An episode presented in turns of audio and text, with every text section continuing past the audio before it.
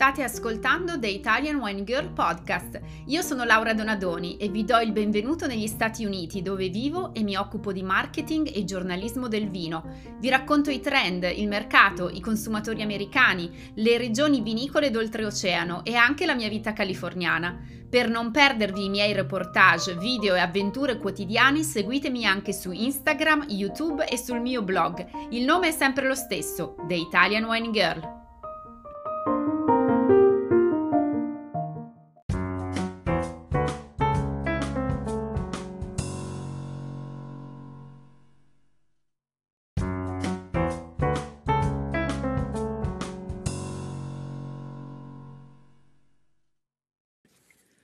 www.tiportoinamerica.it ti porto in America è il mio nuovo progetto di formazione dedicato a chi cerca una bussola per orientarsi in uno dei mercati più competitivi al mondo. È il primo corso di formazione in italiano per affacciarsi al mercato statunitense del vino. In questo videocorso online ho inserito tutti i miei consigli, le strategie, gli step e le azioni pratiche da programmare per iniziare con il piede giusto l'inserimento commerciale dei tuoi prodotti negli Stati Uniti. Per saperne di più www.tiportoinamerica.com www.it.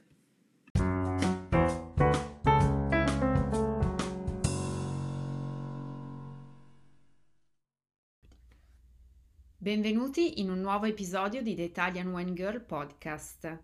Oggi parliamo di nuovo di disparità di genere, eh, di sessismo nell'ambiente di lavoro e nel mondo del vino. Eh, vi devo un po' aggiornare su quello che è successo dall'ultima volta ehm, che abbiamo parlato di questo tema in seguito appunto all'articolo che ho pubblicato sul mio blog in cui raccontavo un po' la mia esperienza come donna nel mondo del vino e le discriminazioni che ho purtroppo dovuto subire e il fatto che non sono la sola perché ho ricevuto veramente tantissimi messaggi da parte di donne, eh, soprattutto italiane, che hanno eh, avuto esperienza di situazioni di disparità di genere, di discriminazione, di sessismo, di umiliazione e a volte anche di violenza.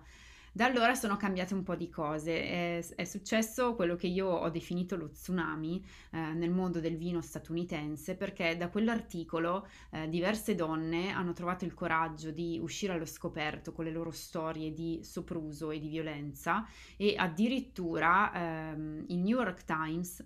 ha dedicato una storia a um, alcune donne del mondo del vino molto in vista qui negli Stati Uniti che sono state vittime di violenza da parte di personaggi molto molto molto influenti e molto noti della Court of Master Sommelier.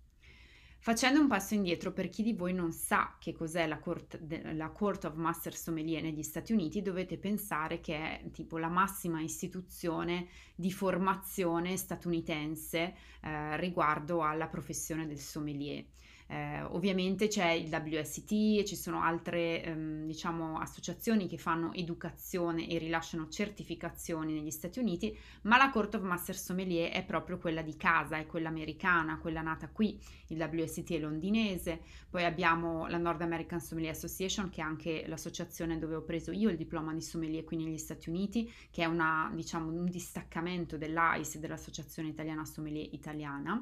Eh, e poi ci sono altre minori associazioni, ma la Court of Master Sommelier è proprio la massima mh, mm, rappresentante eh, del, del, mondo del vino negli Stati Uniti, dei professionisti del mondo del vino. A tal punto che eh, i personaggi che poi diventano master sommelier, che un esame, per diventarlo veramente bisogna affrontare un esame molto molto duro, ci sono persone che lo provano per 9-10 anni di fila, eh, sono solo 159 mm, se non erro nel mondo, in, negli Stati Uniti principalmente, eh, e quindi mm, sono diciamo una sorta di elite eh, del, mondo, del mondo dei sommelier negli Stati Uniti. Sono diventati molto famosi qui eh, anche in seguito all'uscita di addirittura tre documentari dedicati alla, alla corsa per diventare master sommelier, alla, quindi a tutta la preparazione. Il primo di questi si chiamava SOM e poi hanno fatto SOM 2, SOM 3 e adesso addirittura c'è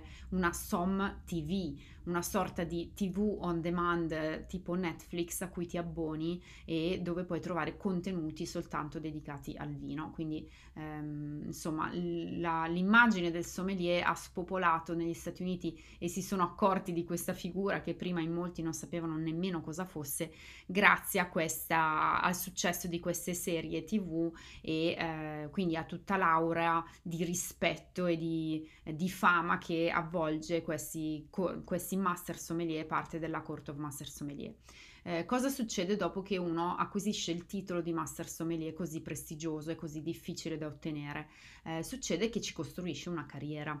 Quindi molti di questi master sommelier hanno avviato le loro proprie scuole, per esempio io collaboro con David Glancy della San Francisco Wine School, che è una scuola che io reputo veramente eccezionale e di altissimo livello e lui è anche una persona estremamente preparata, estremamente professionale. Altri eh, lavorano nel settore della ristorazione ad altissimo livello, quindi eh, gestendo magari la carta dei vini e l'inventario di catene di ristoranti o di grandi ristoranti stellati mercati o facendo da consulenti addirittura per, le, per i grandi marchi di vino. Eh, vengono assunti come appunto ehm, diciamo consiglieri, consulenti per, per, anche per il gusto e per stabilire quali siano i prodotti da modificare con l'enologo eccetera da grandi marchi quindi le possibilità di carriera per chi diventa master sommelier sono veramente tante e sono molto ben remunerate quindi ci si costruisce sopra una carriera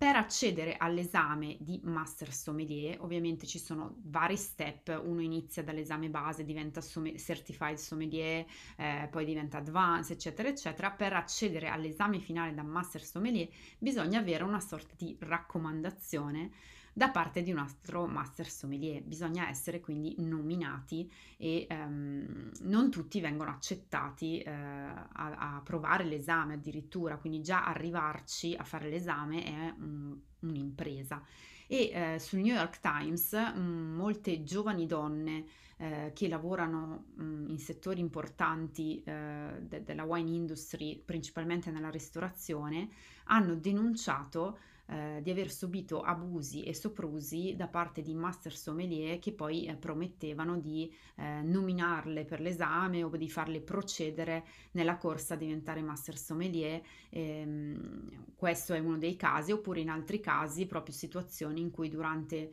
convegni, eh, lezioni o press tour, eh, viaggi, mh, mm, insomma questi personaggi sono, hanno abusato del loro potere ehm, cercando appunto di ottenere favori sessuali, in alcuni casi ottenendoli, quindi esercitando una vera e propria violenza e un abuso nei confronti di queste donne. Sono 21 donne che hanno denunciato, hanno fatto nomi e cognomi Um, non sto qui a fare gossip, andate a vedere l'articolo, ve lo metto nel link, nel, in descrizione ci sarà sia il mio articolo a riguardo, sia il link all'articolo del New York Times. Comunque tutto ciò ha generato ovviamente uno tsunami nella, nel mondo del vino da noi, cioè tra i professionisti. E per giorni e giorni so, sui social media non si è parlato d'altro e da un lato ero molto contenta della cosa perché alcune di queste donne hanno citato anche il mio articolo uscito uscito tre settimane prima dove denunciavo la mia esperienza eh, come fonte di ispirazione per la loro mossa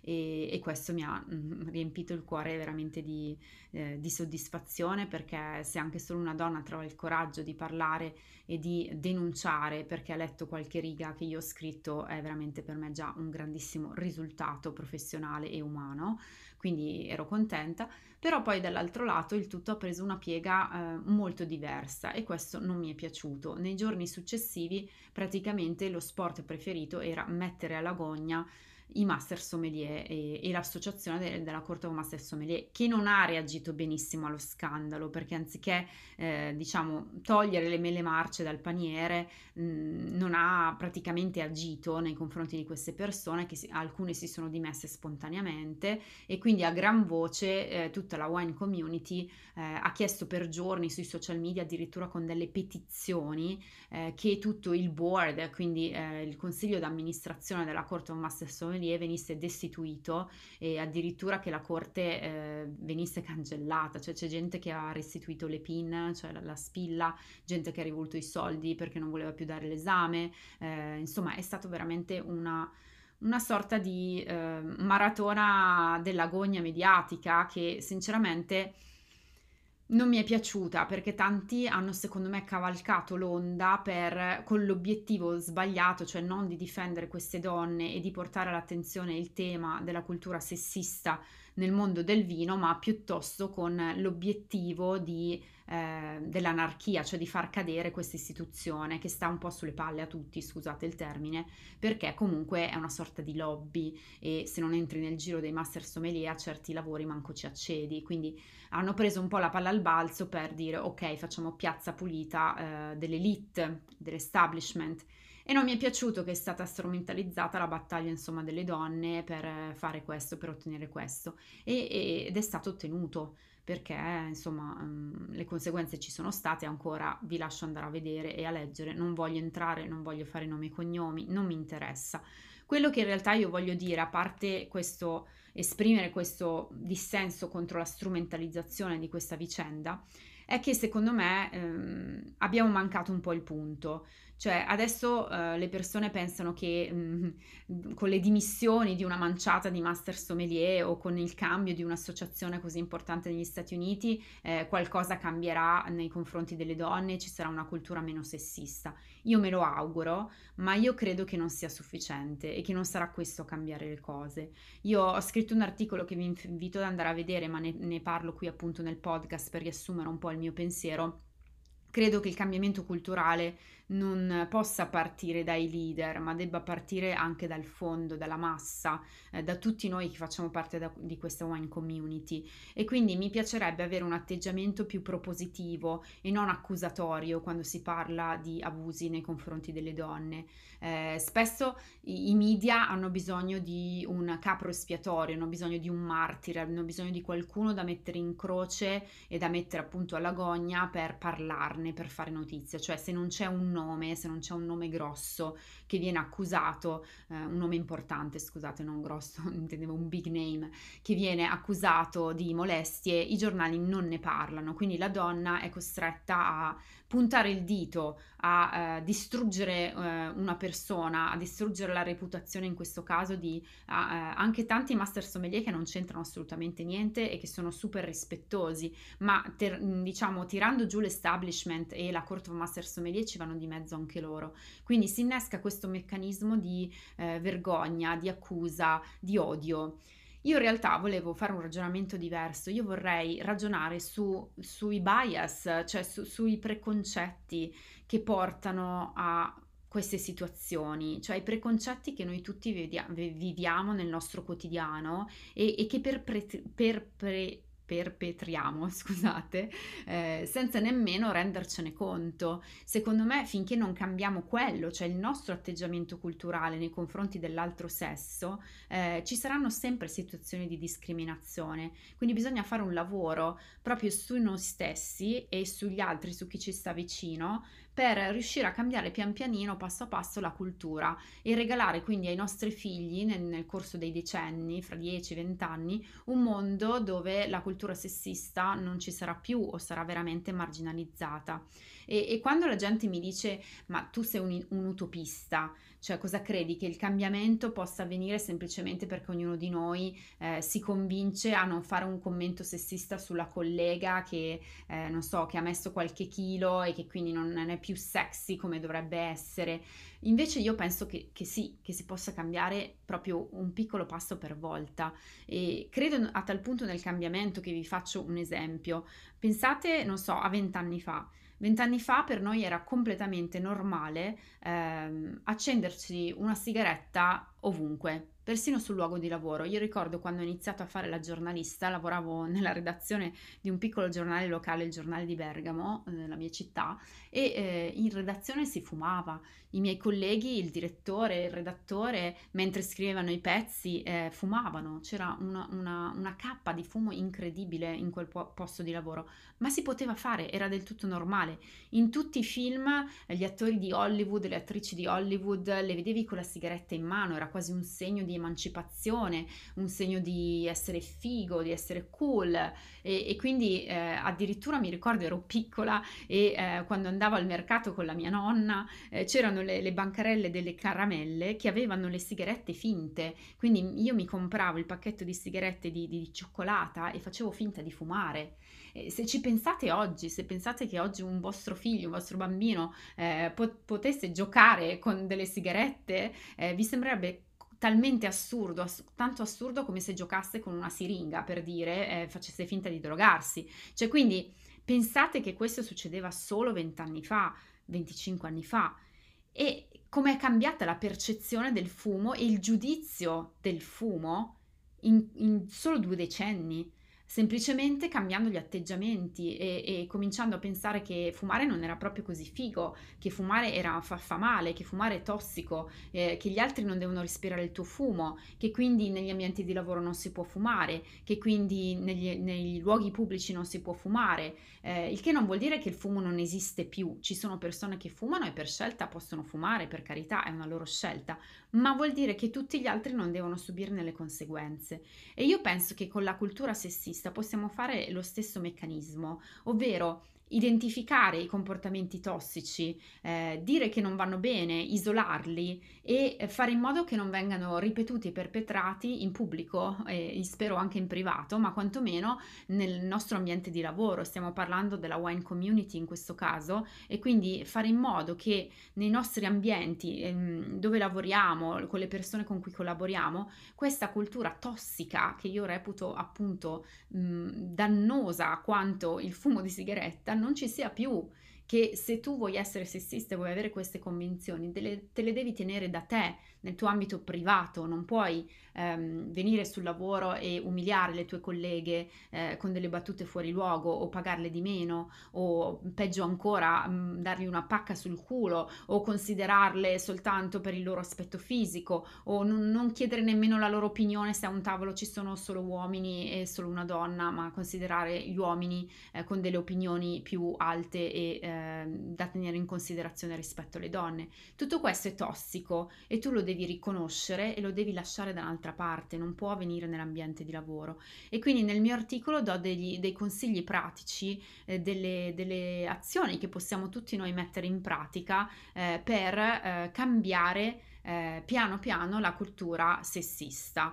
Eh, primo, il primo suggerimento ovviamente è di mettere in discussione i nostri preconcetti e ne abbiamo già parlato. Il secondo suggerimento è di essere eh, la community che vorremmo essere, quindi anche sui social media è importante isolare questi contenuti sessisti. Facciamo un declutter dei nostri social media account, di chi seguiamo. I post delle donne nude con il bicchiere di vino in mano. Non vanno bene, Pan- mandano un messaggio sbagliato che la donna deve utilizzare il proprio corpo per veicolare un messaggio, quindi non vanno bene per cui smettiamo di mettere like sotto questi post, non seguiamo queste persone, quindi scoraggiamo questo tipo di messaggio eh, ma ce ne sono anche tanti altri. Un altro com- un consiglio che do nel mio articolo è di insegnare ai nostri figli una nuova cultura di genere. Quindi se siamo genitori ovviamente il nostro contributo per il futuro migliore è di estrema rilevanza e, e quindi insegnare ai nostri figli per esempio che non ci sono dei ruoli prestabiliti, che, che anche un,